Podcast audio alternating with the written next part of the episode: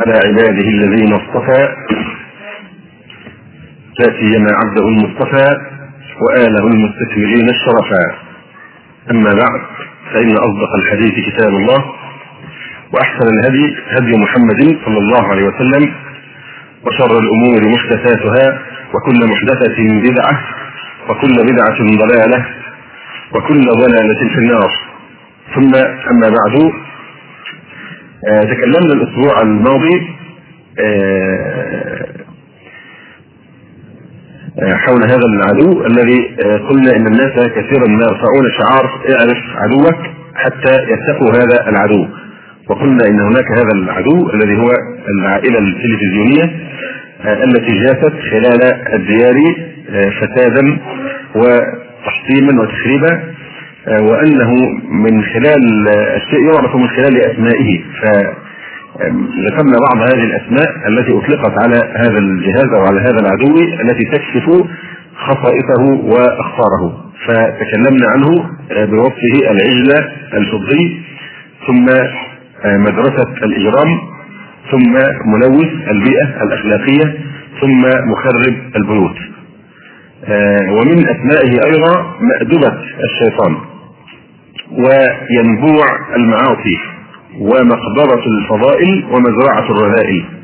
فإنه بحالته الراهنة مائدة الشيطان ومأدبة إبليس التي يكشف بها ضحاياه فيعرض لهم على هذه المأدبة وهذه المائدة ألوانا من الفساد والمجون وأنواعا من الشبهات والسموم بعد أن يستحوذ منهم على الأسماع بمزاميره وموسيقاه والأبصار بألوانه المبهرة والأفئدة فيسحر عقولهم ويزين لهم ما يضرهم حتى يخيل إليهم أنه من أنفع الأشياء لهم. يقول تعالى قل هل ننبئكم بالأخسرين أعمالا الذين ضل سعيهم في الحياة الدنيا وهم يحسبون أنهم يحسنون صنعا؟ وكلما هب الإنسان لينهض من هذا الوحش إذا بالشيطان يختم على قفاه ويقول عليك ليل طويل فارقد أما ما يفعله الفيديو بشباب المسلمين فهو أضعاف واضعاف ما يفعله التلفاز لأن تجار الفواحش ودعاة الشر اغرقوا أغرقوا البلاد باحط ما لديهم من افلام تهبط بالعواطف وتنحط بالقيم وتسخر من الرجال. وتفوق الجميع فوق قطعان الماشيه على ذنوب الرذيلة والانحطاط. من أسمائه محرقة الحياة. نعرف المحرقة التي يفعلها الهنود لموتاهم بعد موت الجثة يضعونه على هذه المحرقة ويشعلون فيها النيران. فتماما ما يحصل بالنسبة لصفة الحياة الذي هو خلق فطري اختص الله سبحانه وتعالى به الإنسان. وأودعه في فطرته لكي يكون رادعا له عن ارتكاب كل ما يشتهي فالحياء من أبرز الصفات التي تنأى بالمرء عن الرذائل وتحجزه عن السقوط إلى سفاسف الأخلاق وحمأة الذنوب. كما أن الحياء من أقوى البواعث على الفضائل وارتياد معالي الأمور. يقول النبي صلى الله عليه وسلم الحياء لا يأتي إلا بخير. ويقول أيضا الحياء خير كله. فمن أجل ذلك كان الحياء في طليعه الخصائص الأخلاقية للملة الإسلامية الحنيفية يقول صلى الله عليه وسلم إن لكل دين خلقا وخلق الإسلام الحياء فإذا عدم الحياء زال الإيمان ولا يخفى ما يتولد على فقدان الحياء والإيمان من العواقب الوخيمة. يقول صلى الله عليه وسلم الحياء والإيمان قرنا جميعا. فإذا رفع أحدهما رفع الآخر. وقال صلى الله عليه وسلم الحياء من الإيمان والإيمان في الجنة والبذاء من الجفاء والجفاء في النار. وكانت شدة الحياء من أخلاق رسول الله صلى الله عليه وسلم. وهو المثل الأعلى لكل مسلم ومسلمة. فعن أبي سعيد الخدري رضي الله تعالى عنه قال كان رسول الله صلى الله عليه وسلم أشد حياء من العذراء في خدرها. فإذا رأى شيئا يكرهه عرفناه في وجهه. من أكثر مقاتل التلفاز أنه يقضي على ذلك الخلق الفطري الأصيل. حتى عند آه، العذراوات اللائي كان يضرب المثل بهن في شدة الحياة. آه، كل من أراد أن يضرب المثل في شدة الحياة كله كالعذراء في خدرها. فكيف صنع التلفزيون أو التلفاز بهؤلاء العذراوات وكيف أثر في حيائهن فالمرأة أو الفتاة يعني لا تتزين بزينة أبهى أبهى أبهى ولا أجمل من الحياء يقول صلى الله عليه وسلم ما كان الحياء في شيء إلا زانه. من خصائصه أيضا أنه هاتك الأستار. أن هذا يعني الجهاز يهتك آه هذه هاتيك آه الأستار. فال آه النبي صلى الله عليه وسلم يقول إن الله تعالى حيي ستير يحب الحياء والستر أو الستر. إن الله تعالى حيي ستير يحب الحياء والستر. ولا شك أن من أبرز خصائص الدين الإسلامي والشريعة الإسلامية آه، حب الستر. فالإسلام دين الستر. ندبنا إلى ستر العورات الحسية وأيضا ندبنا إلى ستر العورات المعنوية على المستويين الفردي والجماعي.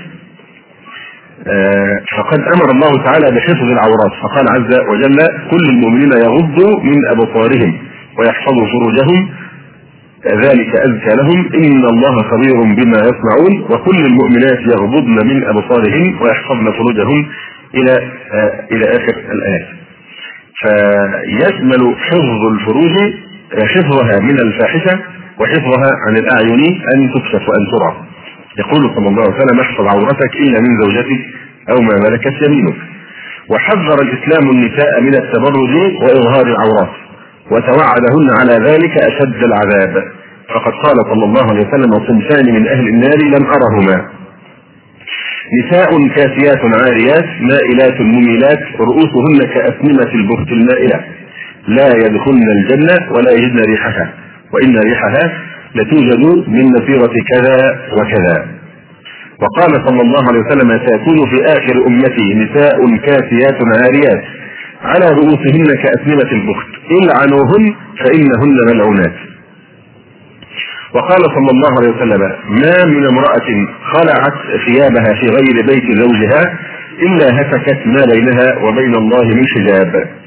وقال صلى الله عليه وسلم أي امرأة نزعت ثيابها في غير بيتها خرق الله عز وجل عنها آه، ستره. فهذا فيما يتعلق بالعورات الحسية. وحث الإسلام على ستر العورات الحسية. كذلك أيضا المعاصي عورات ومعايب نفسية أو معنوية ينبغي أن تستر فالعاصي نفسه نفس الشخص الذي فيه عورة نفسية بمعنى أنه ارتكب ذنبا من الذنوب أو قبيحا من القبائح فهذا الإنسان يجب عليه وتأمل كلمة يجب يجب عليه أن يستر على نفسه وإلا تعرض لعقاب الله عز وجل. حتى العاصي يستر على نفسه. يقول صلى الله عليه وآله وسلم كل أمتي معافاة إلا المجاهرين. كل أمتي معافاة إلا المجاهرين. آه، والمجاهرون هم الذين يعني جاهروا بالمعاصي وأظهروها وكشفوا ما ستر الله تعالى عليهم. فيتحدثون بهذه المعاصي من غير ضرورة ومن غير حاجة. فهذا من الذنوب. بل يعاقب مثل هذا أن الله سبحانه وتعالى لا يعافيه ولا آه، يعني يسامحه. لماذا؟ لأنه لا يستر على نفسه. فالله سبحانه وتعالى نزل الإنسان حتى يستر على نفسه ولا يتحدث بالقبائح التي سترها الله سبحانه وتعالى عليه بل يكافئه على ذلك أنه إذا ستر على نفسه في الدنيا يستره الله في الآخرة أيضا جزاء وشاقا إني سترتها عليك في الدنيا وأنا أسترها عليك اليوم. فإذا أتى الإنسان كما يفعل هؤلاء الناس قليل الحياء آه، من الجهر والمجاهرة والتفاخر بالمعاصي فهؤلاء هم المستثنون من آه، العفو ومن المعافاة. كل أمتي معافاة إلا المجاهرين. يقول عليه الصلاة والسلام وإن من الإجهاد أن يعمل العبد بالليل عملا ثم يصبح قد ستره ربه. فيقول يا فلان قد عملت البارحة كذا وكذا وقد بات يستره ربه. فيبيت يستره ربه ويصبح يكشف ستر الله عز وجل عنه. فإذا ما ابتلي الإنسان بشيء من هذه القاذورات فعليه أن يتوب بينه وبين ربه. لا يحتاج وساطة ولا شفاعة ولا كرسي اعتراف كما في بعض الملل. فإذا صدقت توبته قبلها الله سبحانه وتعالى عز وجل. عن عبد الله بن عمر رضي الله عنهما قال سمعت رسول الله صلى الله عليه وسلم يقول إن الله يدني المؤمن يعني يقرب المؤمن إليه يوم القيامة. فيضع عليه كنفه ويستره فيقول أتعرف ذنب كذا؟ أتعرف ذنب كذا؟ ويسرد عليه ما فعل من المعاصي والذنوب. أتعرف ذنب كذا؟ ويذكره. أحصاه الله ونسوه. أتعرف ذنب كذا؟ فيقول نعم أي رب. حتى إذا قرره بذنوبه ورأى في نفسه أنه قد هلك. قال سترتها عليك في الدنيا وأنا أغفرها لك اليوم فيعطى كتاب حسناته. وهذا الحديث متفق عليه.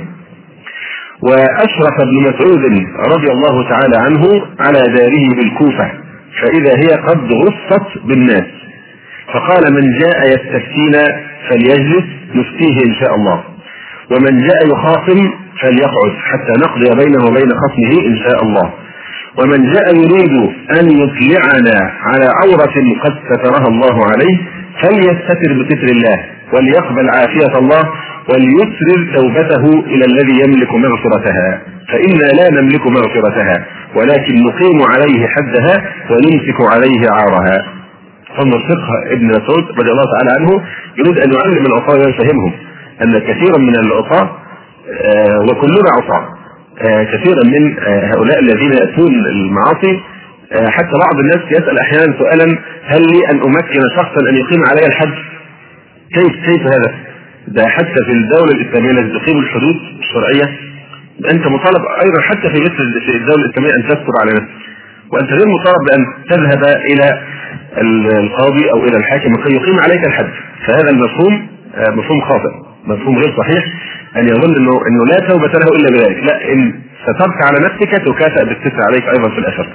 آه، فتستغفر الله سبحانه وتعالى. إيه، و يعني وما دام الحد لم يصل إلى الحاكم أو القاضي الشرعي فأفضل انسان أن يستره على آه، صاحبه. واضح؟ فلا بد أن نتفطن هذا الأمر أن تكثر الأسئلة بين وقت وآخر أن بعض الناس آه، يعني يهتكون ستر الله سبحانه وتعالى عليه. وإن كان حتى حينما تريد أن تسأل سؤالا ان كان ما يترتب على الجهر بهذا الفعل. أي فائدة فلا في داعي على الاطلاق أن تترخص وتقول أنا أذكرها لأجل الاستثناء ما دامت لا يترتب عليها فائدة فلا داعي ابدا. وهذا هتك لستر الله. فالله سبحانه وتعالى الستير يحب الستر وهذه من محاسن الإسلام. أنك مطالب حتى بأن تستر على نفسك. ولا تتكلم بما آه، أتيت من المعاصي ومن آه، الذنوب. فانظر كيف يقول ابن مسعود آه، من جاء يستفتينا فليجلس نفتيه إن شاء الله. ومن جاء يخاصم فليقعد حتى نقضي بينه وبين خصمه إن شاء الله. ومن جاء يريد أن يطلعنا على عورة قد سترها الله عليه فليستتر بستر الله وليقبل عافية الله وليسرر توبته إلى الذي يملك مغفرتها. فإنا لا نملك مغفرتها ولكن نقيم عليه حدها ونمسك عليه عارها. وقد حث رسول الله صلى الله عليه وسلم المؤمنين على ستر إخوانهم. فقال الله سبحانه فقال النبي صلى الله عليه وسلم لا يستر عبد عبدا في الدنيا إلا ستره الله يوم القيامة. لا يستر عبد عبدا في الدنيا إلا ستره الله يوم القيامة. وقال صلى الله عليه وسلم من ستر على مسلم ستر الله عليه في الدنيا والآخرة. آه، إذا رأيت أخاك مسلم على معصية لا تشنع به ولا آه، يعني تستذله بذلته. آه، وإنما تستر عليه. وقال النبي صلى الله عليه وسلم لهذا الرجل الذي أمر ماعزا أن يأتيه ويقر عنده صلى الله عليه وسلم بالزنا. قال له النبي عليه الصلاة والسلام طبعا هو ماعز لما اتى أقيم عليه الحد فالرسول عليه السلام يخاطب الرجل الذي نصح ماعزا أو أمر ماعزا أن يأتي النبي صلى الله عليه وسلم ويقر بالزنا حتى يقام عليه الحد قال له النبي عليه الصلاة والسلام لو سترته بثوبك كان خيرا لك. لو سترته بثوبك كان خيرا لك. بل اشتد نكيره صلى الله عليه وسلم على من يخالفون هذا الأدب الإسلامي الرفيع. فقال عليه الصلاة والسلام يا معشر من آمن بلسانه ولم يدخل الإيمان قلبه. لا تغتابوا المسلمين ولا تتبعوا عوراتهم فإنه من اتبع عورة أخيه يتبع الله عورته. ومن يتتبع الله عورته يفضحه في بيته. فاذا هذه عقوبة من يتتبع عورات إخوانه آه، المسلمين ويهتك آه، ستر الله سبحانه وتعالى عليهم. ولذلك قال الوزير العباسي بن هبيرة لبعض من يأمر بالمعروف. رجل كان محتسبا يأمر بالمعروف وينهى عن المنكر. قال له ابن هبيرة آه، ناصحا إياه اجتهد أن تستر العصاة. اجتهد أن تستر العصاة فإن ظهور معاصيهم عيب في أهل الإسلام. وأولى الأمور ستر العيوب. وأولى الأمور ستر العيوب. ترجم المسلمون هذه المعاني السامية إلى الواقع العملي. فهذا أبو بكر رضي الله تعالى عنه يقول لو لم أجد للسارق والزاني وشارب الخمر إلا ثوبي لأحببت أن أستره عليه. لو لم أجد للسارق والزاني وشارب الخمر إلا ثوبي لأحببت أن أستره عليه.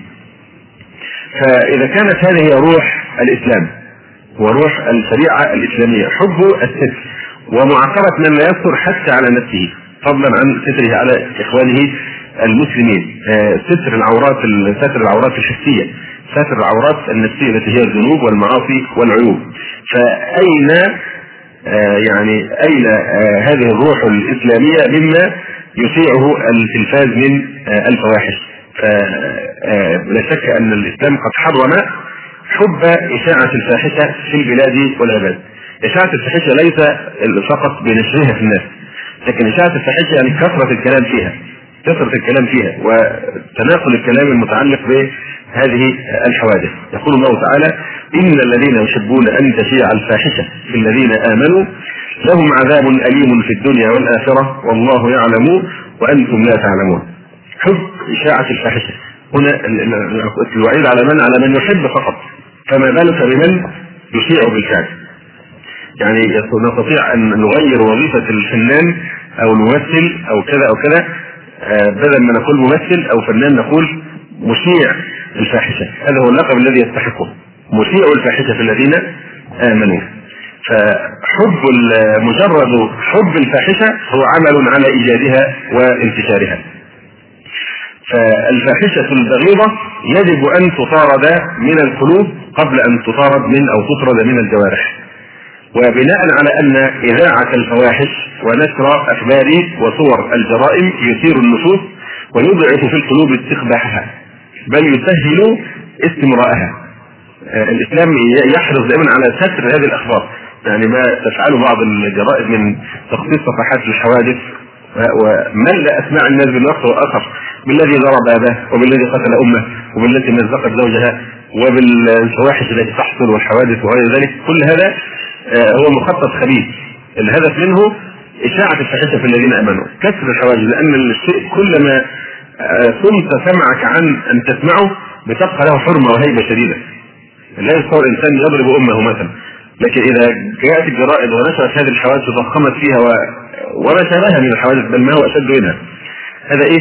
بيكسب الحواجز النفسية في القلوب وبالتالي يصبح شيء عادي إنك تسمع عن هذه الأشياء التي كانت الفطرة تستصدعها آه، من قبل ان من قبل أن تشيع هذه آه، الأشياء. ففيه إثارة للنفوس آه، إضعاف يضعف استقباحها في القلوب أيضا يسهل استمراءها ويوحي من خلال التكرار والإلحاح أن الظاهرة عامة وطبيعية وأنها لا تؤثر على آه، سير الحياة في المجتمع.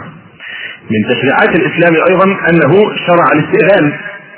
شرع الاستئذان علشان الناس اللي بيقولوا آه أنتم مالكم بتتجاملون عند نصوص الشريعة. آه عليكم أن تتمسكوا بروح الشريعة. تعبير علماني خبيث يريدون به تمييع أحكام الشريعة. يقولون تمسكوا بروح الشريعة. نحن الآن نبحث عن روح الشريعة. الشريعة التي أمرت بالستر الشريعة التي أمرت بغض الأبصار الشريعة التي حرمت حب إشاعة الفاحشة في الذين آمنوا. الشريعة التي شرعت الاستئذان، لماذا شرع الاستئذان؟ الحكمة الأساسية من تشريع الاستئذان ما هي؟ آه، يا من ينتسبون إلى الإسلام وإلى الإيمان، يقول الله تعالى: يا أيها الذين آمنوا لا تدخلوا بيوتا غير بيوتكم حتى تستأنسوا وتسلموا على أهلها إلى آخر الآيات. وبين النبي صلى الله عليه وسلم الهدف والغاية من تشريع الاستئذان. فقال عليه الصلاة والسلام إنما جعل الإذن من أجل البصر. إنما جعل الإذن من أجل البصر.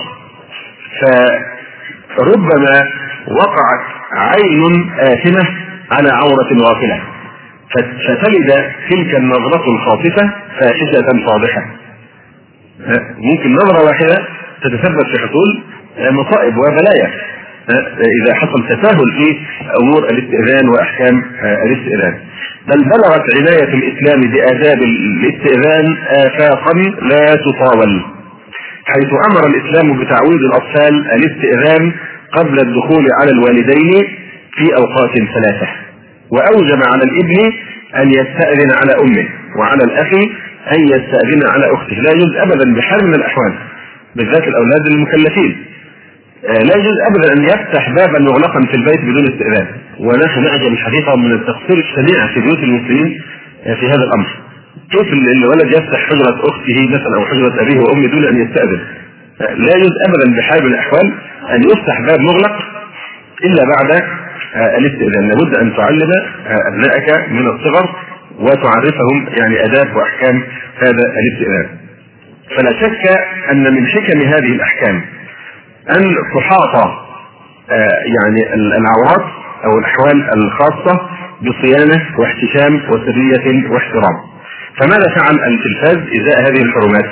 جاء هاتف الأستار ليمزق الحجب ويفحم الأعين البريئة فيما يغتال براءتها ويفسد فطرتها. وبينما يصد الإسلام الطريق أمام اطلاع الرجال على النساء الأجنبيات بشتى الوسائل. هذه هي نصوص وروح الشريعة الإسلامية. سد كل ذريعة إلى الافتتان بالنساء الأجنبيات. حتى وسيله الوصف مجرد الوصف الإسلام قطع هذه الذريعة. فقال النبي صلى الله عليه وسلم لا تباشر لا تباشر المرأة المرأة فتنعتها لزوجها كأنه ينظر إليها. تجلس المرأة مع أختها بثياب المهنة أو تترخص في خلع الحجاب أمام أختها فتراها هذه المرأة المسلمة ثم تعود وتكلم زوجها آه، أو أخاها أو أو أي رجل أجنبي عن هذه المرأة التي رأتها فتصفها له. تصف له ملامحها مثلا أو أي شيء من خصائصها. فهذا تفسق به المرأة. المرأة التي تصف المرأة اجنبيه لرجل أجنبي عنها هذه تعد امرأة فاسقه وإذا علم من حال امراه أنها تفعل ذلك لا تمكن المسلمة مثل هذه المرأة من أن تراها. خشيه أن تصفها لغيرها. فالتساهل في هذا الأمر ليس امرا هينا في الاسلام حتى مجرد الاتصاف سد بابه وعده من آه، المناهي والمحاذير. فإذا كان الإسلام آه، سد آه، طرق الاطلاع على النساء الاجنبيات حتى بمجرد الاستيقاف فكيف بما يفعله هاتك الاستار الذي يمزق الحجج ويزيل الوساطات؟ مش بيحتاج إن واحد يصف هو نفسه يعرض ويتولى بنفسه عرض صور النساء في أبهى آه، زينة. وبينما يحرم الإسلام على كلا الزوجين نشر هاتيك الأحوال المغيبة إذا بهاتك الأستار يحول الغيب شهادة. يحول الغيب شهادة. فالأطفال الصغار يرون من الأمور ومن الأحوال آه، ما يعني يسره لهم هاتف الأستار فاغتال بالفعل براءة آه، طفولتهم وافسد آه، أخلاقهم. يقول النبي صلى الله عليه وسلم إن من أشر الناس عند الله منزلة يوم القيامة الرجل يفضي إلى امرأته وتفضي إليه ثم ينشر سرها. إن من أشر الناس عند الله منزلة يوم القيامة الرجل يفضي إلى امرأته يعني إلى زوجته وتفضي إليه ثم ينشر سرها. فإذا كان هذا فيما يتعلق بالزوجين آه، واضح؟ فكيف آه، بما يفعله هاتك آه، الاسفار وعن أسماء بنت يزيد رضي الله عنها أنها كانت عند رسول الله صلى الله عليه وسلم. والرجال والنساء قعود. فقال عليه الصلاة والسلام لعل رجلا يقول ما يفعل بأهله ولعل امرأة تخبر بما فعلت مع زوجها فأرمنا القوم يعني سكتوا ولم يجيبوا. فقلت يعني أسماء بنت يزيد فقلت اي والله يا رسول الله إنهن لا يفعلن وإنهم لا يفعلون قال فلا تفعلوا انما فإنما ذلك مثل الشيطان لقي شيطانة في طريق فغشيها والناس ينظرون.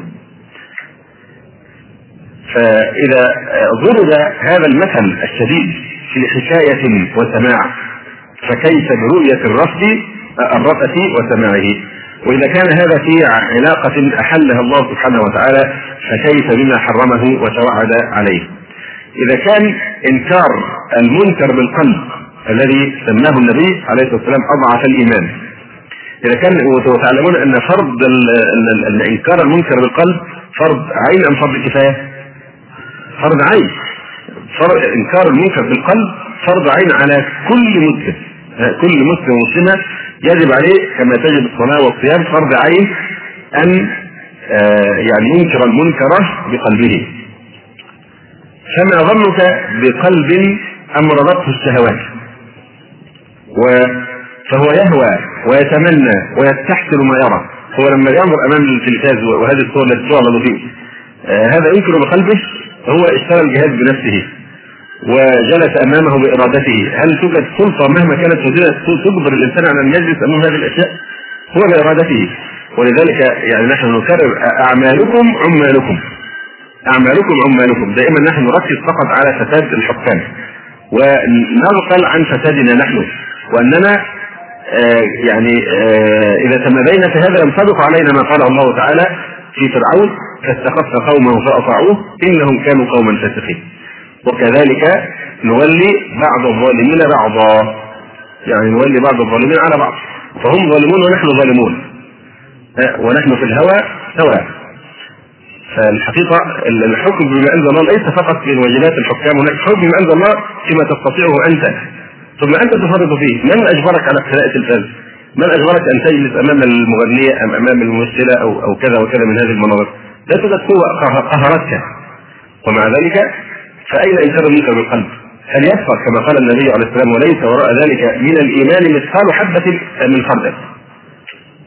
أنت الذي تجلس بإرادتك لا يجبرك أحد وليس هذا فحسب بل أنت تستحسن وتنظر ويعني والقلب يهوى ويتمنى ويستعين المشاهد بنعمتي السمع والبصر في محاربة واهب النعم سبحانه وتعالى ومبارزته بالعصيان فهل يبقى في مثل هذا القلب مثقال حبة من خردل من إيمان؟ أين إنكار منك بالقلب الذي هو فرض عين؟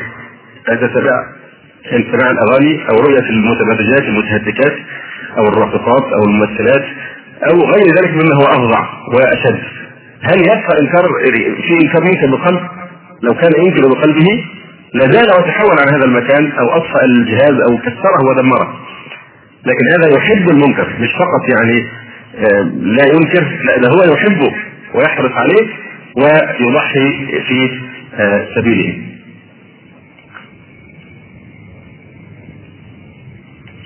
ونتذكر هنا الحديث الذي ضربه النبي صلى الله عليه وسلم في تفسير الصراط المستقيم بأن على جانبتي الصراط أبواب وعلى هذه الأبواب سطور مرخاة. كلما هم المؤمن أن يفتح واحدة من هذه السطور دعاه وعظ الله في قلبه لا تفتحه فإنك إن تفتحه تلجه إن خالفت حدود الله فسوف تنتهكها.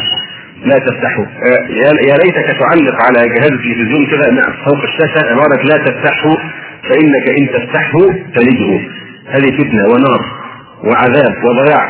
إذا فتحته سوف معناها هذه علامة أكيد على أنك راغب ومصر وهناك صدق اصرار وترصد لأنك تعصى الله سبحانه وتعالى أنك تعرف أن في معاصي والا الذي ينازع في هذا نقول له لا بأس اجلس أمام التلفاز. لكن بشرط إذا جاءت صورة امرأة تغض البصر وإذا جاء صوت موسيقى تسد أذنيك. واضح؟ وإذا جاء كذا وكذا وكذا من المنكرات هذا هذا عذاب. هل يتصور الإنسان يجلس أمام التلفاز حتى الذي يستمع نفسه في الأخبار؟ هل ممكن يخلو من سماع موسيقى أو ورؤية امرأة متبرجه باديه الشعر وكذا وكذا هذه أشياء يعني لا يستغني عنها ولا وبدونه لا يكون هذا الجهاز يعني جهازا. فالشاهد يعني أن الإنسان عليه أن يتذكر قول النبي عليه الصلاة والسلام في هذا الحديث لا تفتحه فإنك إن تفتحه تلجه فتعرفنا على هذا الجهاز كهاتف للاستار التي يحب الله سبحانه وتعالى أن تسدل على جميع العورات الحسية أو المعنوية. من خصائصه وأسمائه أيضا أنه مبيد الغيرة. ليس كمبيد الصراصير والفيران هذا يبيد الغيرة. فإن من أسوأ آثار التلفاز أنه يعود الناس ويمرن آه، الناس على التغاضي عن كثير من الفضائل الاجتماعية. فهو معول هدم للأخلاق بما يخدش من الحياء وما يحطم من القيم وما ينشر من الرذيلة وما يموت من أحاسيس بحيث ينتهي الأمر إلى استمراء المنكر وإقراره ليس فقط تستمر المنكر وتقره وتثبت عليه بل أنت أيضا يصير المنكر عندك معروفا ويصير محبوبا مستحسنا. كما قال النبي صلى الله عليه وسلم تعرض آه الفتن على القلوب كعرض الحصير عودا عودا فأي قلب أنكرها نكتت فيه نكتة بيضاء. وأي قلب آه أشردها نكتت فيه نكتة سوداء حتى تصير القلوب إلى قلبين قلب أسود مربادا كالكوز أو مربادا كالكوز مجحيا لا يعرف معروفا ولا ينكر منكرا إلا ما أشرب من هواه. وقلب أبيض فلا تضره فتنة ما دامت السماوات والأرض. فهو المقياس يصبح الهوى الهوى إلا ما أشرب من هواه. فالهوى هو الحاكم وهو المرجح. لا يقتصر على أن تستمر المنكر وأن تقر المنكر بل الإلحاح والاستمرار والإصرار يحول هذا المنكر إلى معروف محبوب مستحسن. فلعل هذه لعل أخطر هذه الأحاسيس وهذه الفطر وهذه الأخلاق التي يريدها التلفاز هي الغيره على حرمات الله عز وجل. فالقلب لا يمكن ابدا أن يبقى فيه حياة حياة إيمانية إلا إذا بقيت فيه الغيرة، إذا رفعت الغيرة عن الحرمات من القلب مات فيه الإيمان. ومات وافتقد القلب مادة حياته.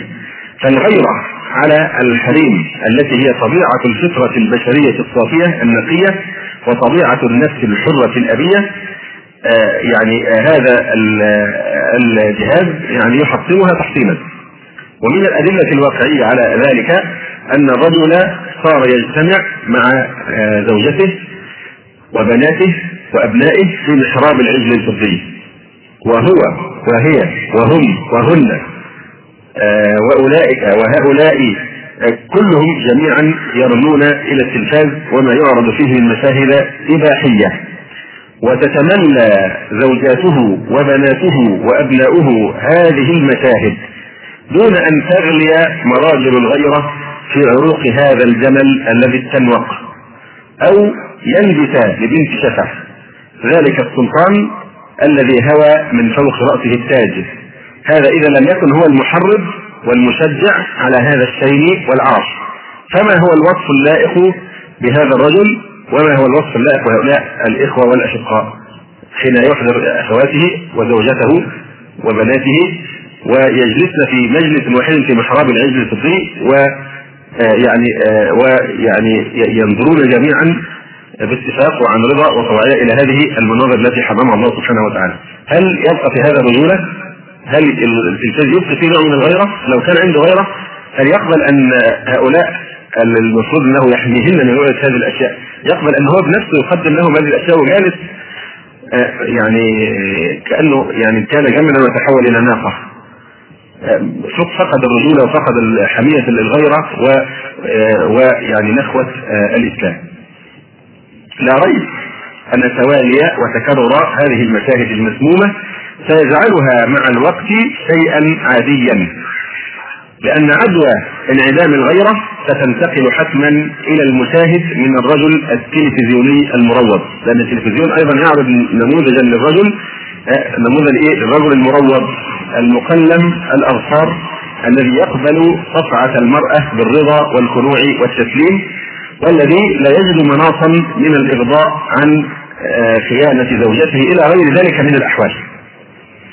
ومن ذلك أيضا أن الناس صاروا يقبلون آه يعني آه أن هذا الرجل يمثل دور أب هذه الممثلة فلا بأس إنه آه مثلا آه يعني آه يأتي بأشياء معينة كأنه أبوها وكأنه محرم لها. واضح وصدقوا هذا الكذب ولم يعودوا يستنكرونه. بل صار هذا شيء عفو وشيء طبيعي. أي نعم. صاروا لا ينكرون ما يقع بين رجال ونساء أجانب عنهم مما حرمه الله سبحانه وتعالى. بل من يتقن هذا الإجرام من يتقن هذا الإجرام ويعيش الدورة بصدق يوصف بأنه ممثل محترم وبأنها ممثلة قديرة.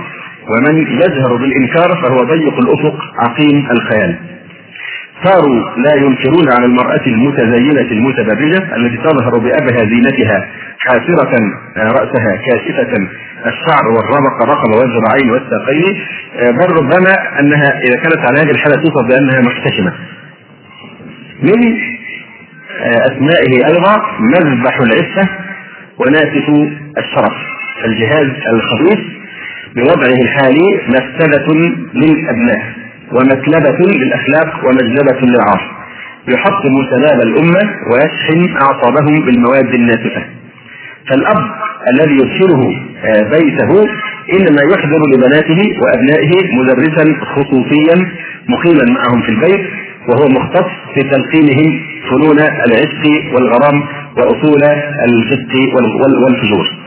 ولا شك أنه يؤدي مهمته بمنتهى الكفاءة حيث ينشئ الفتيات على الاستهانة بالخلق والفضيلة والشرف والعفة وصيانة العرض ويصور كل هذه القيم على أنها مسائل تافهة لا يتمسك بها إلا السذج والرجعيون والمتطرفون. إنه يلقن الفتيات كيف يستغفلن آباءهن ويتحايلن لخداعهم فمشيع الفاحشة يدرب الفتيات على الجرأة في الاندفاع إلى إقامة علاقات مع آه، الشباب لأنه لأنهن رأينا من خلال ما يشاهدنه في آه، نافذة الضياع والمجون أن المجتمع لا يسقط المنحرفات.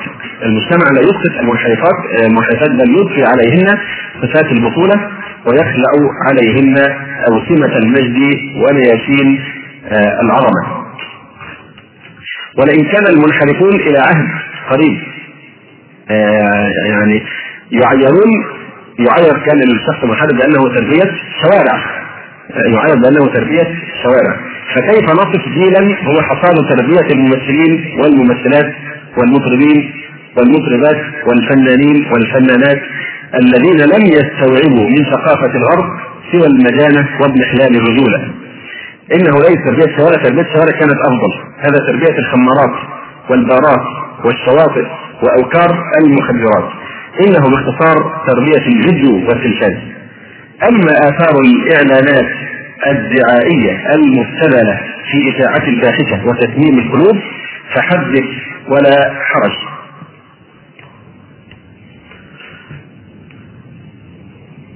الحقيقة يذكر يذكر الأستاذ مروان أو كجك في كتابه آه، الأسرة المسلمه أمام الفيديو والتلفاز آه، يذكر بعض النماذج من آه، هذه الإعلانات الدعائية. يعني الحقيقة الإنسان يعني يتحرج من أن أن يذكرها. لا لا تليق بنا بصفتنا مسلمين أن نقولها ولا تليق بالمكان الذي نحن فيه.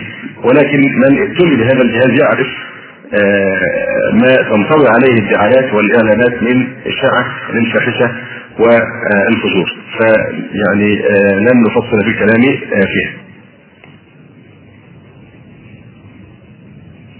ويقول بعض السلف آه، من أعطى من نفسه أسباب الفتنة اولا لم ينجو اخرا وإن كان جاهلا. فدمت أنت الذي فتحت باب الفتنة بإرادتك؟ من أعطى من نفسه أسباب الفتنة اولا لم ينجو آخرا وإن كان جاهلا. ففي النهاية سوف تكون قد تمكنت منك هذه الفتنة ولا تستطيع أن تتخلص منها. أيضا من مبادئ أو من آه، مسالب آه، هذه العائلة التلفزيونية أنه الفيديو أو التلفاز آه، بالفعل عدو للصحة الجسمية والصحة النفسية. يقول بعض المؤلفين المعاصرين التلفزيون والسيارة والتجارة والخمر هي آفات القرن العشرين لأنها تؤذي الجسم وتفسد العقل وتعوق الناس عن الرياضة والحركة وتؤدي إلى البلادة والكسل والخمول. آه، نشير إشارة. آه، أيضا طبعا هذا له أهمية أيضا نتكلم عن أضراره الصحية والنفسية آه، لأننا مأمورون بدافع كل ما يضرنا. ومأمورون بالحرص على ما ينفعنا. احرص على ما ينفعك. وقال عليه الصلاة والسلام لا ضرر ولا ضرار فمما يعلم به آه، يعني وجوه التحريم في كثير من الأشياء هو ما يترتب عليها من آه، المضار. ففيما يتعلق بأخطار هذا الجهاز على الصحه الجسمية لا شك أن أنه يعمل على أكثر من صعيد في إفساد البدن وإصابة أعضائه بالكسل لأن الجلوس الطويل يسبب الركود في الدورة الدموية بسبب قلة حركة الجسم وحرمانه من الرياضة وفقدانه النشاط العضلي. فإذا اضيف إلى هذه الظاهره يتكلم عنها الأطباء ويعرفون ويحللون من خطورتها ظاهرة الطعام التلفزيوني. الإنسان يأكل أثناء المشاهدة خاصة الأشياء المسلية التي تزيد الوزن ويلتهمها الإنسان ويزدرد كميات كبيرة منها ويلتهمها بسرعة دون أن يشعر. هذه كلها ينشأ عنها الترهل والبدانة والسنة التي هي بحق أم الأمراض. من هذه الأضرار التعود على السهر ومعاناة ما يترتب عليه مثل تضييع صلاة الفجر.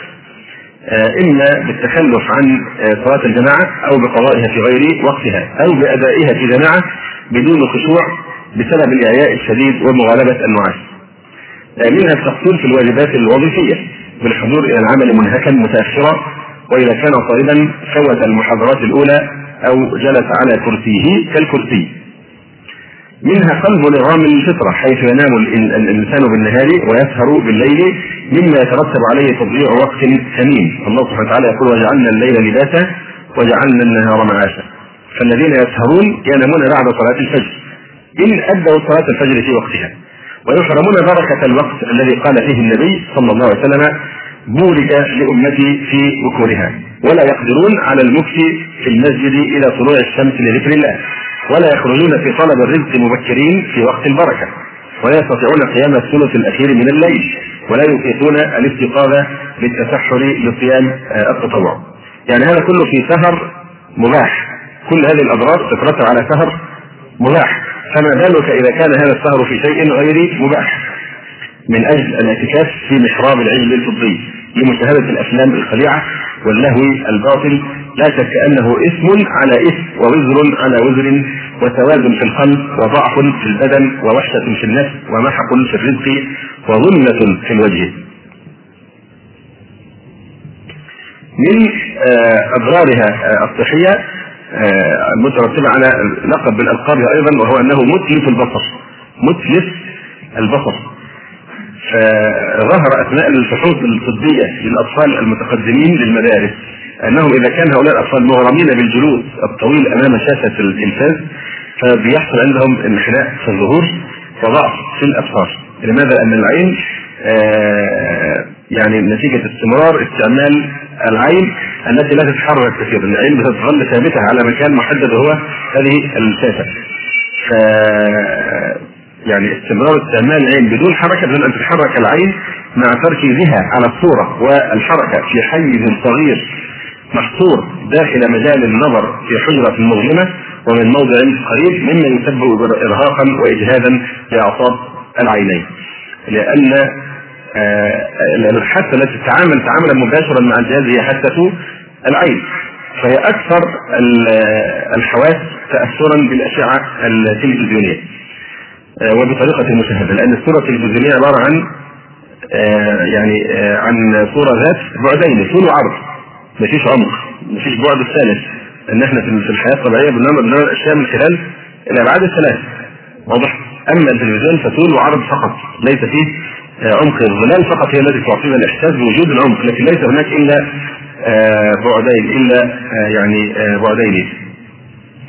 فتبقى العين ثابتة على مسافة ثابتة من الجهاز فيحكم المشاهد على عينيه بعدم التحرك بالإضافة إلى تجميد موازن في نظام التعديل البؤري اللي هو بيسموه المسابقة. فلا يتطلب الأمر سوى تعديل بؤري لا يكاد ينكر مهما حصل على الشاشة من أحداث.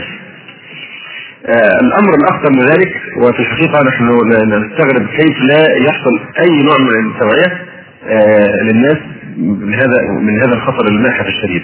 وهو أخطار الأشعة التلفزيونية. وبلا شك الاشعه الشاشة الملونه اشتك واشد خطرا من الشاشه غير الملونة. فنتيجة سكون الجسم لفترة طويلة يتعرض للتأثير الضار بالمجال الكهربائي المغناطيسي الذي يصدر عن مثل هذه الأجهزة. أي نعم. هناك دراسة أجراها المعهد العالي الحيوي بمدينة روزنهايم في بافاريا حول نتائج وآثار الإشعاع التلفزيوني. تقول هذه الدراسة في مثل هذه الحالة يرتفع ضغط الأكسجين في الدماء ويترتب على ذلك ضعف واضح على الجهاز العصبي اللا ارادي ومن أهم الأعراض التي يشكو منها المريض الأرق واضطراب ضربات القلب وإفراز العرق بكثرة. هذا بجانب عدم القدرة على التركيز عند التفكير. بجانب ذلك هناك الاضطرابات النفسية التي تتضمن الاكتئاب والانفعال لاي سبب مهما كان تافها والتوتر والإحساس الدائم بالخوف. من ألقاب التلفزيون أيضا في هذا الباب آه، أنه الشاشة السرطانية. آه، السرطانية. فهذا الضوء الذي يوجهه التلفاز إلى عيوننا إنما يوجهه من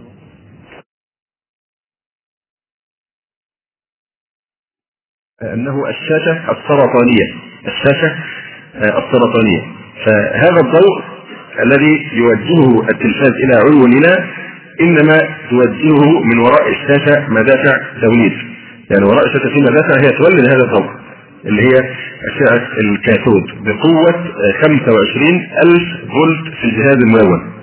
25 ألف فولت المدفع من خلف الشاشة بيوجهها نحو آه، في الجهاز الملون بقوة 15000 فولت في الجهاز الأبيض والأسود. هذه المدافع تطلق سيارات إلكترونية على دقائق فسفورية على الشاشة فيجعلها تتوهج لتبعث ضوءا ينطلق مباشرة إلى عيوننا فإلى أجسامنا.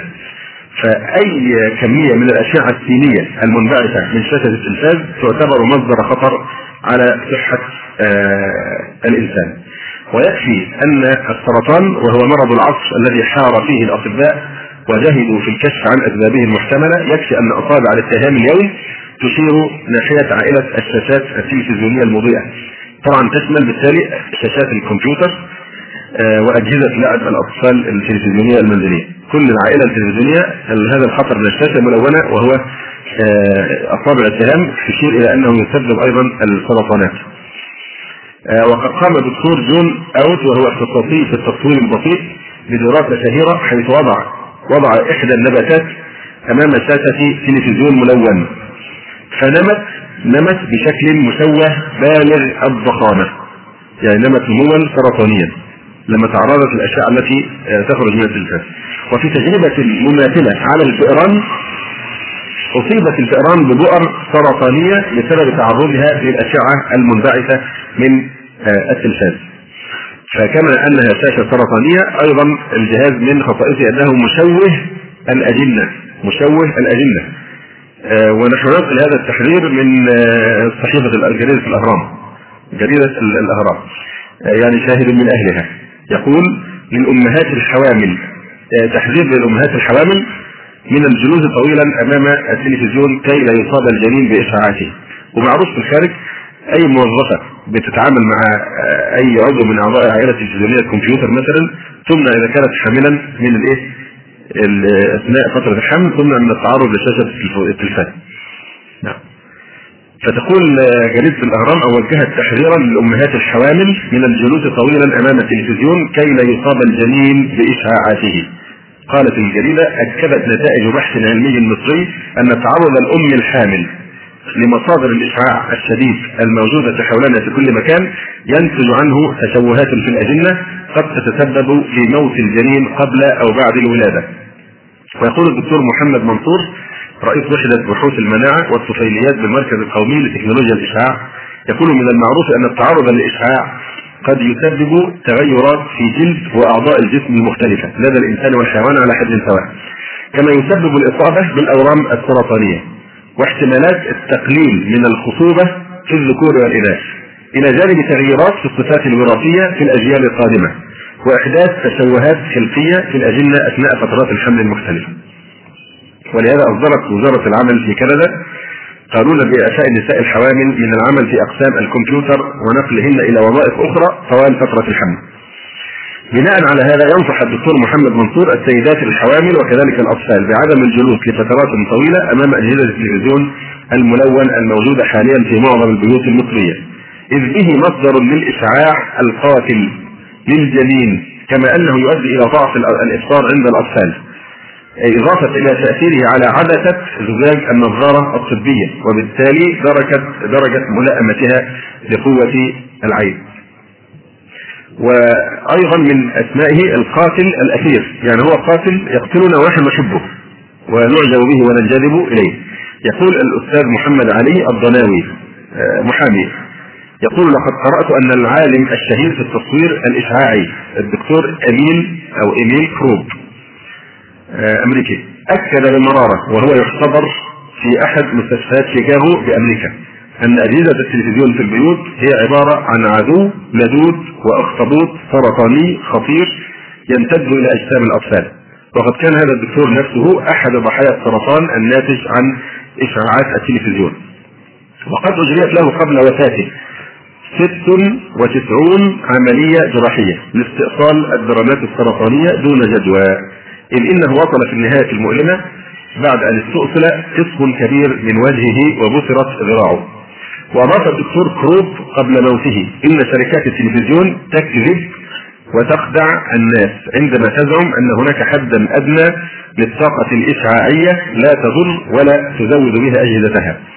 فالعلم يقول بعد التجارب العديدة إن أي كمية من الإشعاع مضرة بالجسم على درجات متفاوتة وذلك حسب نسبة التعرض والجلوس أمام التلفزيون. أيد كل من دكتور هاتل ودكتور لام بأقوال دكتور كروب الذي يعاني آلام الاحتضار. وطالبت مجلة الاقتصاد التي نقلت هذه المعلومات والتي تصدر في بيروت في نهاية مقترحاتها. هذا كلام مش ناس ليس لهم علاقة بالتطرف بل ليس لهم علاقة أصلا بالإسكان.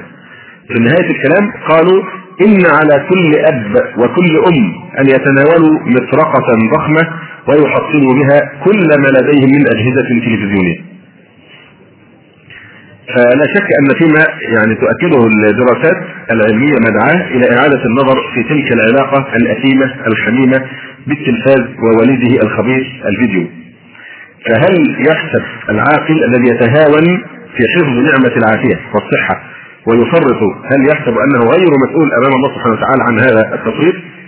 كيف؟ وقد قال الصادق المصدوق صلى الله عليه وسلم لا ضرر ولا ضرار. وقال لا تزور قدم عبد يوم القيامة حتى يسأل عن أربع عن عمره فيما أفناه وعن علمه ماذا عمل فيه وعن ماله من أين اكتسبه وفيما أنفقه وعن جسمه فيما أبلاه. وفي الحقيقة هذه الدراسات من الدراسات المتعلقة بالأضرار الصحية للتلفاز بتكتم وما تظهر إلا نادرا بنص آخر ولكن آه، من تتبع وجد بحوثا كثيرة جدا تحذر من الأضرار الصحية آه، من هذا التي تنتج عن الجلوس أمام هذا الجهاز. أما الأضرار أو الأخطار على الصحة النفسية فيتبدى خطر الجهازين على الصحة النفسية لأهم شريحتين في الأمة الأطفال والشباب الأطفال الذين هم مستقبل الأمة والشباب الذين هم حاضرها وعدتها. وماذا يبقى للأمة إذا تشرب أبناؤها القيم الهابطة والآفات الفكرية والعاهات النفسية من المهد إلى اللحد؟ آه، من مظاهر الأضرار النفسية وهذه محل اتفاق بين كل من تكلموا سواء من مسلمين أو يهود أو نصارى أو مجوس أو عبد البقر كل متفق على هذه الخصيصة من خصائص العائلة التلفزيونية وهو أنه معلم النيام وأستاذ السلبية أنه يعلم السلبية آه، بطريقة آه، لا تضارع. فتكاد الدراسات العلمية التي أجريت في دراسة آثار التلفاز على الصحة النفسية تكاد تجمع على أنه يدرب مشاهديه على الكسل الذهني الذي يصاحب الاسترخاء الجسدي. يعني الإنسان جالس في حالة استسلام كامل أمام هذا الأستاذ. واضح؟ استرخاء جسدي مفيش أي حركة جسديه جالس بحاله استرخاء كامل ثم أيضا كسل ذهني هو لا يعمل ذهنه في أي شيء سوى انه فاتح عقله كي يصب فيه ما شاء أن يصبه القائمون على هذا الجهاز فيشيع فيهم روح السلبيه ويجعل منهم امعات يميلون مع الريح حيث مالت. وينفث في روعهم روح اللامسؤولية والاستسلام والانهزامية ويصرفهم عن معالي الأمور ويشغلهم عن الأهداف الساميه ويزيد رقعة الخواء الفكري في نفوسهم. بيان ذلك وتفصيله أن عملية المشاهدة نفسها سلوك سلبي لأن عبارة عن استقبال تلقيني استقبال عن عن طريقة التلقين فقط يصب في عقلك ما يشاء هو لكن أنت لا ليس لك دور في آه، في صياغة هذا الذي يصب في عقلك وقلبك فعمليه المشاهدة نفس عملية المشاهدة هي عبارة عن سلوك آه، سلبي استقبالي تلقيني. فالناس مجتمعون حوله ساكتون أو ساكتين بلا حراك في جو من الدفء والثبات واليسر. أبصارهم وأسماعهم موقوفة عليه متعلقة به. مستسلمون لكل ما يصب في عقولهم. ويتقبلون ما يلقنونه بلا نقاش وبلا أي تفاعل إيجابي من آه، طرفهم. فهي عملية عطاء أو إعطاء آه، ثابت دائم واستقبال سلبي كامل. العطاء ثابت ودائم من الجهاز نفسه وأنت تستقبل آه، في ثبات وفي سلبية كاملة. أي نعم. ومع تكرار ما يبث إلى جانب غياب النقاش الفوري. لا يوجد نقاش فوري. أخذ وعطاء تتخمر الأفكار في الأذهان وينشا الأثر التراكمي. أضف إلى ذلك دور الخيال الذي قد يعود بالكبار إلى الحنين آه، إلى الطفولة ليصيروا اطفالا راخدين في حجور آه، أمهاتهم. وهم أشبه شيء بالطفل الصغير الذي الذي يطعم بالملعقة.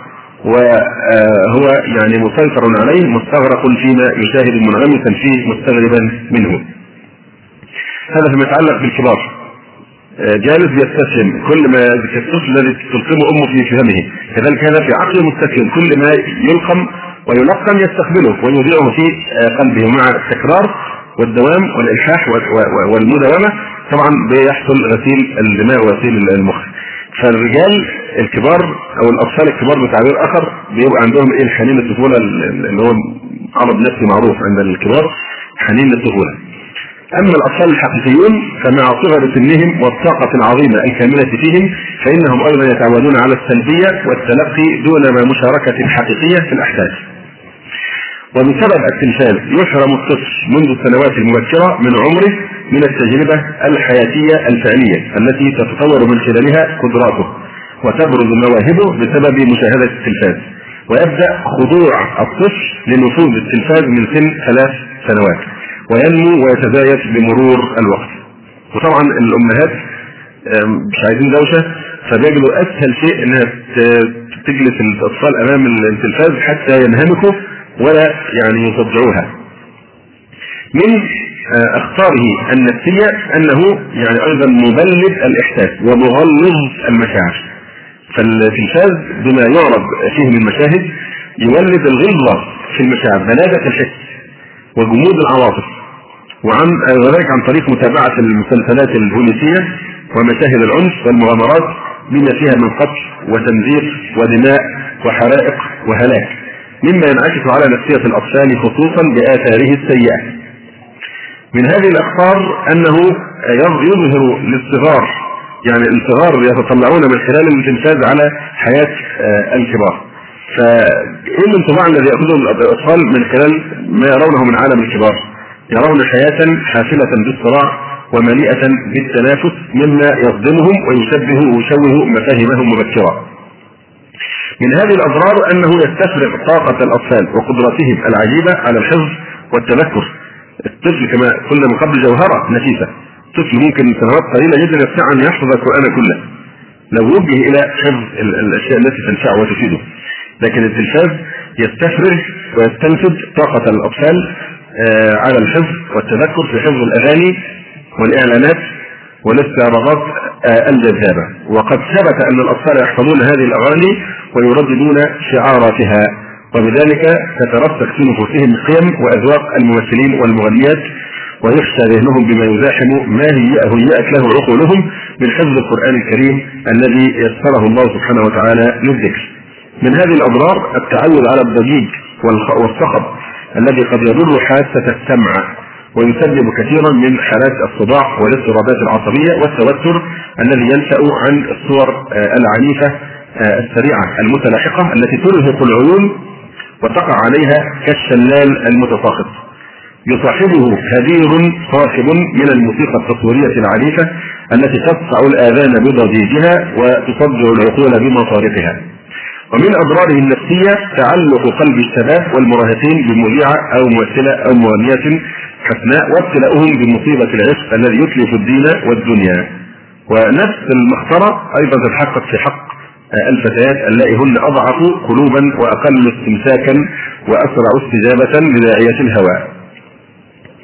من أضراره النفسية أيضا أنه غول القرن العشرين. آه يعني كان زمان بيخوفوا الأطفال بإيه؟ بالغول ورجل مسلوخة وكذا وكذا من المشكل دلوقتي بيخوفوا الأطفال المساكين الآن يعيشون في نوع من الهول والإرهاب آه فوق طاقتهم في الحقيقة بكثير. فالصغار أصلا الصغار يعني يؤمنون بما يرونه ويتأثرون بقصص الخرافات والخيال ومشاهد الرعب والعنف مما يؤثر وينعكس على اتزانهم النفسي. كان الأطفال قديما يخوفون بالغوله وما شاكلها ويقعون أسرى الخوف والهلع. فإن في التلفزيون إذا كان الأطفال زمان يعني يخوفون بهذا ففي التلفزيون من البرامج والأفلام ما يفوق حديث الغولة. لأن الغولة التي كانت تعيش في خيال الأجيال الماضية صارت في هذا الجيل المنكوب بالتلفاز متحركة أمامه على الشاشة صائحة مائده تقتحم صورتها عزلتهم وترافقهم إذا آووا إلى فراشهم وتقد مضاجعهم بالرعب والخوف والظلام مما يظهر في القلق والنوم المتقطع والأحلام المخيفة والكوابيس المفزعه والتبول اللا ارادي. إن الطفل وإن بدا بعد انقضاء المشاهدة ساكنا هادئا إلا أن المظاهر المرعبة تترتب في أعماق نفسيته وتبقى مستعده لأن تطفو على السطح عند أول أمر بالاستدعاء وقد تستقر في اللاوعي تاركة بصماتها في تكوين شخصيته تحكي طفلة عن مسلكها آه تسأل يعني لما ترى حينما ترين مشاهد العنف والذعر ماذا تفعلين؟ تقول إنني أغمض عيني وأترك فتحة صغيرة. آه انني أغمض عيني وأترك فتحة صغيرة آه وهي ترى هذه المشاهد المرعبة. ويحكي بعض الأطفال أنهم يخفون وجوههم بالمخدات. ليتجنبوا مشاهدة المناظر الوحشية وتحكي ممرضة للأطفال في إحدى المستشفيات المتخصصة في علاج المصابين في الحوادث. أن الأطفال يتعرضون لكوابيس تعذبهم عندما يدخلون مرحلة الصح من واقع الصدمة أو من المخدر. فهم يصرخون ويضربون بأيديهم وأرجلهم ويبكون بكاء مرا ولقد صاح أحدهم مرة أخرجوني من القبر مما يظهر بوضوح أثر مشاهدة مناظر الرعب. آه هذا كفايه الحقيقة المؤلفات كثيرة والكتب كثيرة في خطر التلفزيون على الصحة النفسية والجسدية. وكما نوهت مرارا مؤلفوها ليسوا متطرفين وليسوا إرهابيين بل مغلون في الكفر والفسوق والعصيان. أي نعم. آه أيضا من أسماء هذا العدو آه اللعين آه المخدر الكهربي وافيون الشعوب فقد كتب الكثيرون محذرين من إدمان المخدرات والسموم البيضاء. وما أقل الذين انتبهوا لمحاذير إدمان مشاهدة الفيديو والتلفاز. فضلا عمن نبهوا إليها. اتخذت بعض الحكومات إجراءات عنيفة ضد من يحطمون الشباب عن طريق تهريب المخدرات والاتجار بها. في حين نشرت وسائلها الإعلامية سموم هذا المخدر الكهربي العجيب. بل اعتبرته أمضى وسائل تخدير الشعوب. وكم سخر الطغاة هذا المخدر الكهربي في وظيفة غسيل مخ الشعوب واغتيال القيم والمثل العليا في قلوبهم. وصياغة قيم ومثل جديدة تخدم أهدافهم. وتجرد هذه الشعوب من كل وسائل المناعة أو المقاومة والدفاع ثم تهيئتها لتتقبل كل ما يصب فيها. يعني معروف أن حينما يريد الأطباء أن يزرعوا في بدن آه إنسان عضو أجنبي أو جسم غريب الجسم بقوة الله سبحانه وتعالى يعني جهاز الدفاع وجهاز المناعة يعني لا يطرد ويرفض أي عضو غريب يدخل فيه. نتيجة إيه؟ قوة جهاز المناعة والمقاومة عنده. فحينما يريدون أن يزرعوا عضوا اجنبيا أو غريبا في داخل البدن قبل أن يفعلوا ذلك بيضعفون جهاز المناعة. يضعفون جهاز المناعة في داخل البدن. أن اذا ضعفت المناعة فيه يستطيع أن يتقبل هذا العضو الغريب. هذا هو نفس الشيء الذي يحصل في عملية الإيه؟ يعني غسيل المخ أو الغزو الفكري. إضعاف عناصر المناعة حتى تتقبل ما آه، يطرا من الأجسام الدخيله والأجنبية. هذا المخدر الكهربي كان دوما أكثر الآلات الفعالة في يد الحاكم الفردي المطلق الذي يريد أن يستعبد به محكوميه. آه، ولذلك يقول جيري ماندر وهو رجل آه، مؤلف أمريكي معروف له كتاب أربع أربع مقالات في تقريبا الغاء التلفزيون أو شيء بهذا المعنى. يقول وهو يصف المخدر الكهربي يقول إنه ورقة عمل جاهزة للطغاة والمستبدين تمدهم بالأساليب المثلى لحكم العالم حكما مطلقا عن طريق عزل الناس عن فهم أنفسهم وعن ماضيهم وتراثهم وتقليل العلاقات الشخصية بين الناس وتأكيد الانفصالية بينهم. هل العلاقات الأسرية الآن في العائلات التلفزيونية هذه كما كانت من قبل الناس بيجتمعوا لكن هل الاجتماع مع وجود حواجز بينهم. كل واحد مشغول بالتلفاز قبل كده كانوا يجتمعون وتجري بينهم تفاعلات وعلاقات آه، اجتماعية. آه، فباختصار شديد يعني هو يحقق آه، لهذا الشخص هذا الوصف الذي ذكر الله سبحانه وتعالى عن فرعون. ما أريكم إلا ما أرى. ما أريكم إلا ما أرى. ففعلا هذا هو الوسيلة التي تحقق هذا الهدف وهو أن لا يريهم إلا ما يرى.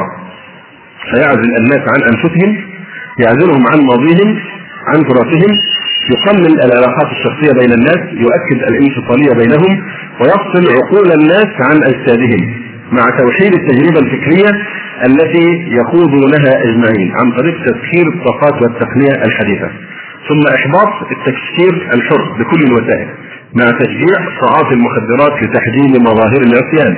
فإن المخدرات المخدرات تملأ تجاويز التذمر وتفقد الناس إيجابية المقاومة. وربما زرع المخدر الكهربائي في نفوسهم أن المخدرات والخمر والتدخين هي الوسيلة المثلى للهروب من المعاناة. كما يبث في روعهم من خلال تصرفات أبطال الشاشة المرتعشة آه يعني إذا ألمت بهم ضائقة كيف أنهم يهرعون البطل أول ما تحصل له مصيبة آه أو أي شيء يفزع إلى إلى الإيه؟ المخدرات أو الخمر أو إلى التدخين. لا إلى صلاة الاستخارة ولا إلى ذكر الله عز وجل ولا إلى قراءة القرآن والدعاء إنما يفزع إلى التدخين نعم. ولذلك الشباب بيقلدوهم. الشباب يقلد الممثلين أيضا في هذا المسلك. نعم.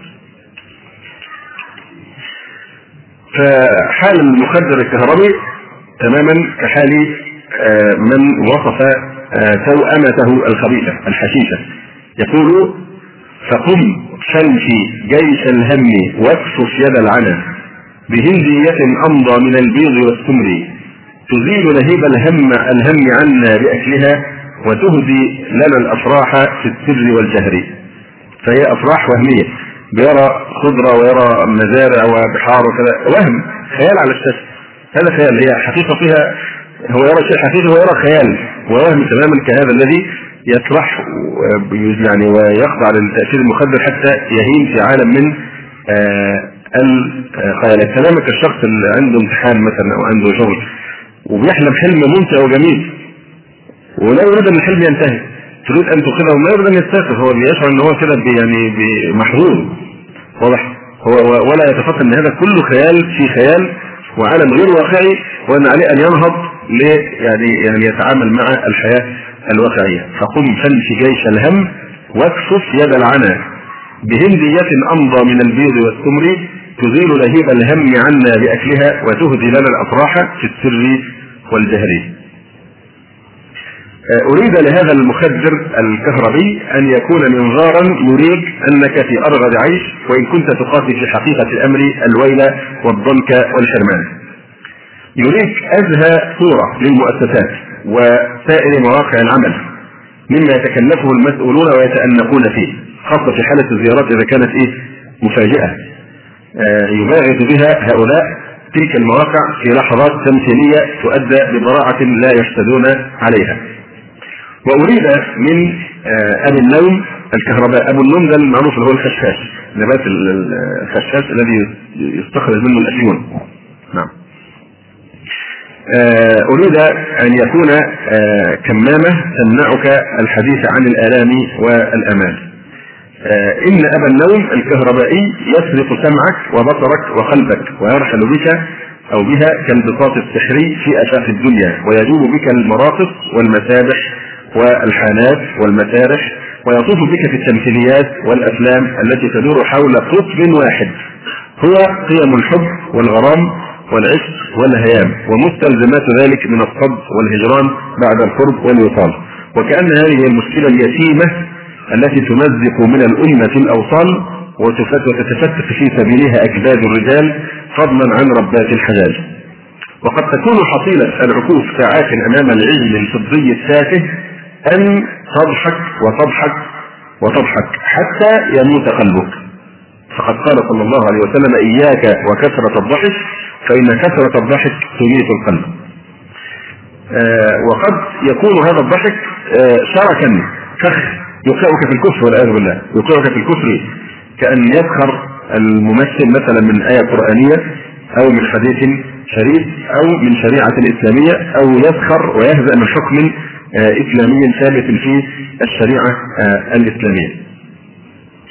فالمشاهد المعتكف في محراب العلم الفضي يزعم أنه يقتل الوقت ولا يدري المسكين أنه يقتل نفسه قتلا بطيئا.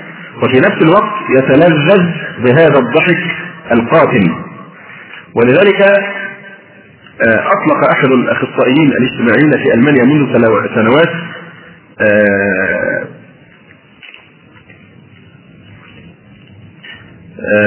يعني آه، ما يلخص بعمق مدى خطورة الإدمان التلفزيوني الآن. هذا الرجل أجرى دراسة آه، مباشرة في عدة مدارس ومؤسسات وخلاصة الكلام بعد هذه الدراسات حول تأثير التلفزيون على على الناس خرج بنتيجة في ثلاث كلمات قال اقتله قبل أن يقتلك. اقتله يعني التلفاز قبل أن يقتلك وهذا أيضا رجل ألماني وليس متفرجا أو ارهابيا مثلنا. أراد بعض الناس أن يشرح كيف يتلذذ الناس بهذا القاتل الاخير. فقال: لن أدعوك إلى أكثر من السؤال عن عما يطالعه المشاهدون على الشاشة الصغيرة. هل ترى أي حضور للإنسان؟ لقد قتلوه وكان هو الضاحك الوحيد في مأتمه فقد كان القتل ذهبيا جرى في جو منعش وفي حالة تهدير باللذة وتحت أضواء كشافة جميلة. هل سمعتم بالطريقة اللذيذة التي كان يتبعها اليابانيون في أيام زمان لقتل المحكوم عليهم بالموت من أولاد الأمراء والأشراف؟ عند اليابانيين لما كان أولاد الأشراف والأمراء يستحقون الموت كيف كانوا يعدمونهم كيف كانوا يقتلونهم؟ كانوا يجلسونهم على كراسي مرتفعة. يشدونهم بها. ثم يبدأون بفرك أسفل أقدامهم بواسطة رياش ناعمة جدا. فكان المحكوم عليه بالموت يضحك. يعني معروف هذه المنطقة حساسة جدا في في أسفل الجلد القدم فكان يكون برياش نوع من الريش ناعم جدا ويمرون على يفركوه في إيه؟ في أسفل القدم. فماذا يفعل المحكوم عليه؟ آه، بالموت يضحك ويضحك ويضحك إلى أن يموت. يظل يضحك حتى آه، يموت. وأنا أذكر بعض المشايخ رحمه الله كان في المعتقل يعذب بهذه الطريقة. يعني كانوا آه، يعني يفعلون هذه الأشياء إلى أن يضحك ضحكا شديدا جدا حتى يرهق يعني من كثرة الضحك. أي نعم. يقول هكذا يجري قتل الإنسان اليوم. بالمهرجانات بالرقص الخليع بالافلام باللهو الماجن وبكل ما يلتذه الغافلون. أو يجري مسخه وتحويله إلى حيوان مستهلك أو حيوان قاتل أو حيوان كافر لا فرق لا فرق.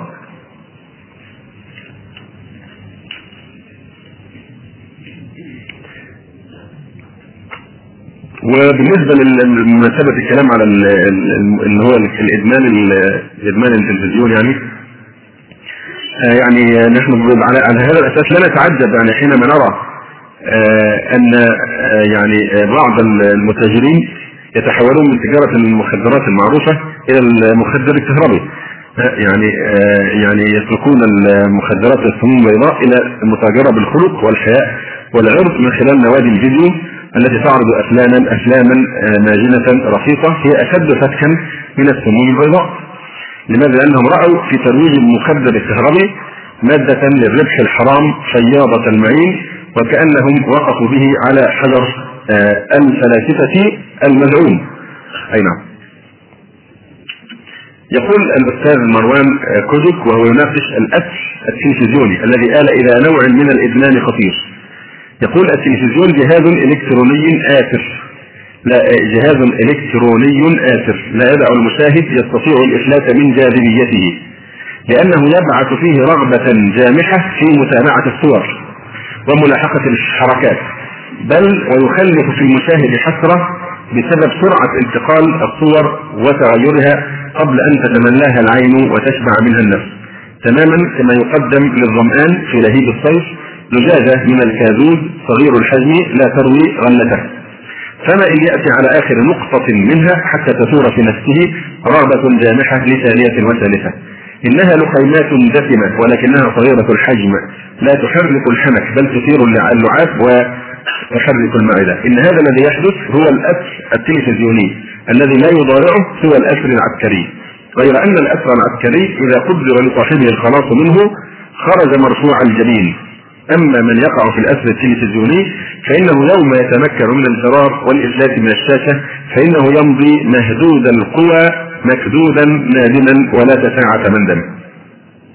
وقد فقد جاذبية التلفزيون كل حد حتى أضحت إدمانا استسلمت له طوائف كثيرة من الناس. ودخل التلفزيون إلى المصنع والمتجر وأفشاك السجائر والمرطبات. ورافق المسافرين في مركباتهم والمتنزهين في نزهاتهم حتى أصبح الرفيق الدائم الذي لا يمل والسمير المستعلي الذي لا ينشك عن الله وترهة القول. وطاب لكثير من الخلق أن يتناولوا طعامهم أمام شاشة التلفزيون ليساعدهم على ازدراج الطعام والتهام أكبر كمية منه حتى أطلقوا في أمريكا على طريقة الأكل هذه غذاء التلفزيون. بسبب الحيل التقنيه المتطوره نجح المنتجون والمخرجون في إبقاء المشاهد مثمرا على مقعده أمام المخدر الكهربائي رغم الشعور بالضجر والملل الذي يوحي به الوسط التنويمي والإدماني للتلفاز. آه، حتى يعني بيتعاملوا معاه في الغرب الآن آه، بطريقة لا لا تختلف عن يعني عن عن التعامل مع المدمنين. يعني المدمن معروف يعمل له برامج معينة تدريجية آه، بحيث إنه إيه يعني يتخلص بالتدريج من آه، التمسك بهذا العقار أو الشيء الذي يدمنه. فيضعون البرامج التي تهدف إلى التقليل التدريجي من ساعات المشاهدة والتي تنتهي إن نجحت بتخلص المدمن تماما من الأسر التلفزيوني وتعويضه عنه بالشرف أو الهوايات النافعة. كما فعلت باحثة الاجتماع جوان أندرسون ويلكنز التي اقترحت برنامجا للامتناع عن مشاهدة التلفزيون يستغرق أربعة أسابيع في كتابها كيف تتغلب تتغلب على عادة آه، مشاهدة التلفزيون. لها برامج سنتكلم عنها إن شاء الله في التفصيل. برامج معينة تدريب زي الإنسان بيعمل نظام غذائي لإنقاص الوزن أو الشخص الذي يتعرض لبرنامج معين للتخلص من إدمان المخدرات. عندهم الآن في الغرب نفس الشيء مع المخدر الكهربائي. نختم الكلام. أيضا وإن كان هذا الكلام فرعا من الإدمان لكن هو نوع مخصوص من الإدمان.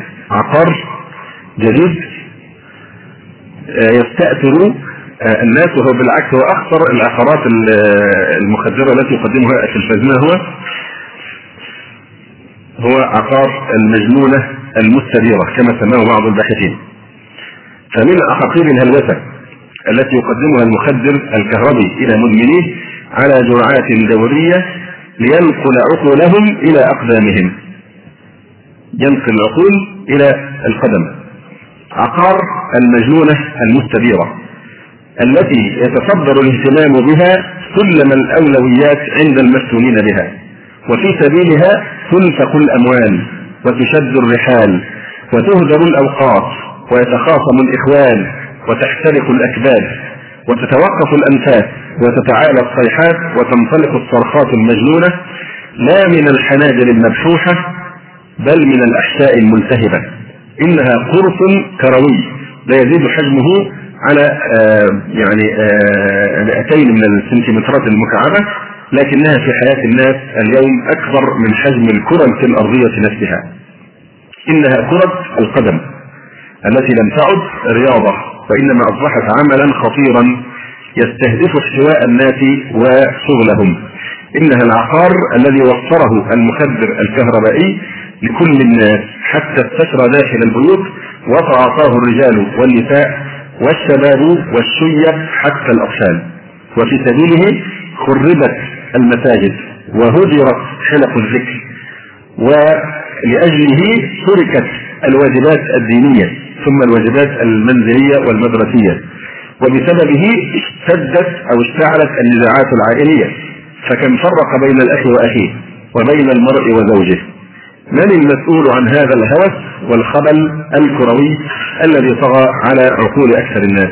إنه التلفاز الذي يتجسم مبالغ طائلة لنقل المباريات المحلية أو الدولية عبر الأقمار الصناعية. إنها الشاشة المخدرة التي تنقل مباريات كرة القدم وتذل الناس بعقارها وتستعبدهم بإدمانها وتهبط بعقولهم إلى مواطئ أقدامهم. إنه أبو النوم الإلكتروني الذي يتلاعب بهم كالشيطان المريض ولو أن رجلا عاقلا لو واحد عاقل ولا التلفزيون ظهره وأقبل على مدمنيه. يعني هم بيتفرجوا على الكرة وهو بيتفرج عليهم. وهم يعني يتعاطون هذا العقار عقار الكرة يتملى حالهم لرأى عجبا. سيرى رجالا ونساء من كل الأعمار مسمرين على مقاعدهم أو واقفين على أقدامهم في خشوع وسكون وصمت. وقد ولوا وجوههم قبل العجل الفضي عاكفين له في حضور كامل لا يلتفتون يمنه ولا يسرى يستمعون إلى المعلق الكروي وله ينصتون ولا يتسامحون مع من يقطع عليهم هذا الخشوع والتبتل في محراب العجل الفضي. بل يشتد إنكارهم عليه ويسارعون بإسكاته واخماد صوته.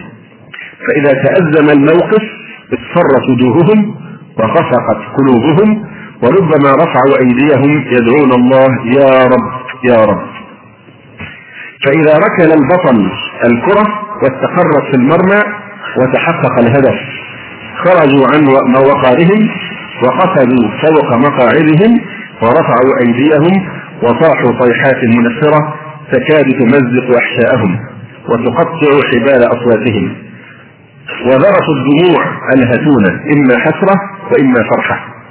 فإذا قضيت الصلاة في محراب العجل الفضي وانتصر فريق على فريق انتشروا في الطرقات والميادين وأطلقت المصابيح المضيئة والرصاصات والحجارة وتطايرت الزجاجات في الهواء وعزفت المزامير الشيطانية ودقت الطبول الحربية وظل الناس يرقصون حتى مطلع الفجر. وربما فقئت عيون وتقاطرت دماء وتناثرت أشلاء وأزهقت نفوس ونكفت رايات ونودي بالثارات ولبس الحداد واحمرت العيون وسفحت العبرات وتورمت الاجفان واصفهرت الوجوه وتعمرت وتمعرت وعلاها الاكتئاب. إن هذه ليست حالة هزيمة أو انتصار، انها حالة انفجار ولده كف وقهر. إن أمة هذه حالها تحتاج بالضرورة إلى تحليل نفسي وعلاج قلبي وتحويل جذري إلى وجهة أخرى نحو معالي الأمور. إنها بحاجة إلى من ينقذها من هذا الإدمان لتقوم من رقدتها وتفيق من غفلتها. إنها بحاجة إلى من يبصرها باعدائها الرابضين خلف الشاشة المرتعشة. والذين يهربون من خلالها هذا العقار الخبيث في غير كتمان وخفاء بل في وضوح وجلاء. زي تهريب المخدرات وهذا تهريب أيضا لهذا الإدمان. ليصدوهم عن ذكر الله وعن الصلاة. وليشغلوهم بهذا اللغو الباطل عن حقوقهم وواجباتهم ليلقوا بهم في عالم من الانتصارات الوهمية والهزائم الخيالية بعيدا عن واقع الحياة بعيدا عن الرسالة التي حملتها خير أمة أخرجت للناس. ظفر في فم الأماني حلو ليس لنا منه لنا سلامة ظفري. فالهدف عند المسلمين عند أمة الإسلام عند خير أمة أخرجت للناس ليس أن يركل أو يركل اللاعب الكرة بقدمه لتستقر في مرمى الخصم. ولكن الهدف هو ما عبر عنه ربعي بن عامر رضي الله عنه حين سأله قائد الشرط ما جاء بكم؟ فأجابه الله ابتعثنا لنخرج الناس من عبادة العباد إلى عبادة الله ومن جور الأديان إلى عدل الإسلام ومن ضيق الدنيا إلى سعة الدنيا والآخرة. هذا هو الهدف. وليس الهدف أن يركل هذا آه، الكرة. فيا أحفاد أبي بكر وعمر وعثمان وعلي ومعاوية وصلاح الدين إن البطل ليس الذي يتقن اللهو الباطل واللغو الفارغ لتكون راية فريقه هي العليا. ولكن البطل هو الذي يعمل للإسلام ويغيظ أعداء الله وتشتد نكايته فيهم ويجاهد في سبيل الله لتبقى كلمة الله هي العليا وكلمة الذين كفروا السفلى ويا أصحاب بدر والقادسية وحطين والقسطنطينية إن النصر يتحقق بالكدح في الدعوة والجد في الجهاد حتى يدخل الناس في دين الله أفواجا. إن المجد يصنع في المساجد ثم المدارس والجامعات والمعامل والمصانع والمزارع. حتى نخرج من وهدة التخلف ونطهر بلادنا من وحل المعاصي وعار الفسق ومستنقع الفن العفن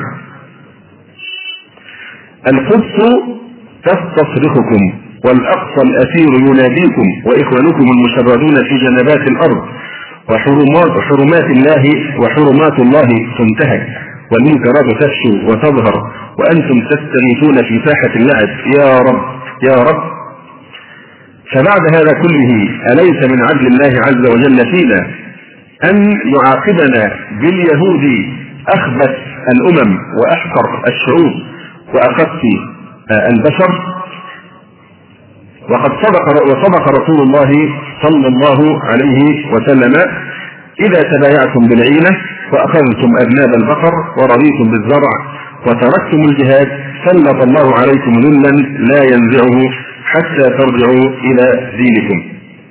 آه لك حتى تتصور الواقع الذي عشناه لك أن تتخيل آه ما حدث آه للقاهرة. والقاهرة هي عاصمة الملايين. ليلة إحدى المباريات الدولية حين باتت شوارعها خاوية وميادينها مقصرة. وتوقفت الحياة فيها أو كادت. الأمر الذي أدى بمرات الإذاعة البريطانية إلى أن يقول بنبرة الاستهزاء والسخرية. وبدت المدينة المزدحمة دائما وكأنما قد فرض عليها نظام حظر التجول. بل لقد قيل لو أن عدوا أراد أن يحتل مصر دون مقاومة تنكر لما وجد أنسب من تلك الليلة.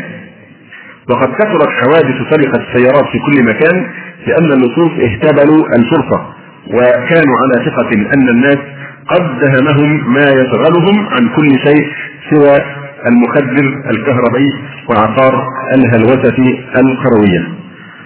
آه نكتفي الليلة بهذا القدر ونكمل إن شاء الله تعالى آه فيما يأتي. أقول قولي هذا وأستغفر الله لي ولكم. آه بإذن الله فيما يتعلق بالأسئلة يعني لا يوجد متسع الأسئلة على الإطلاق بعد الدروس.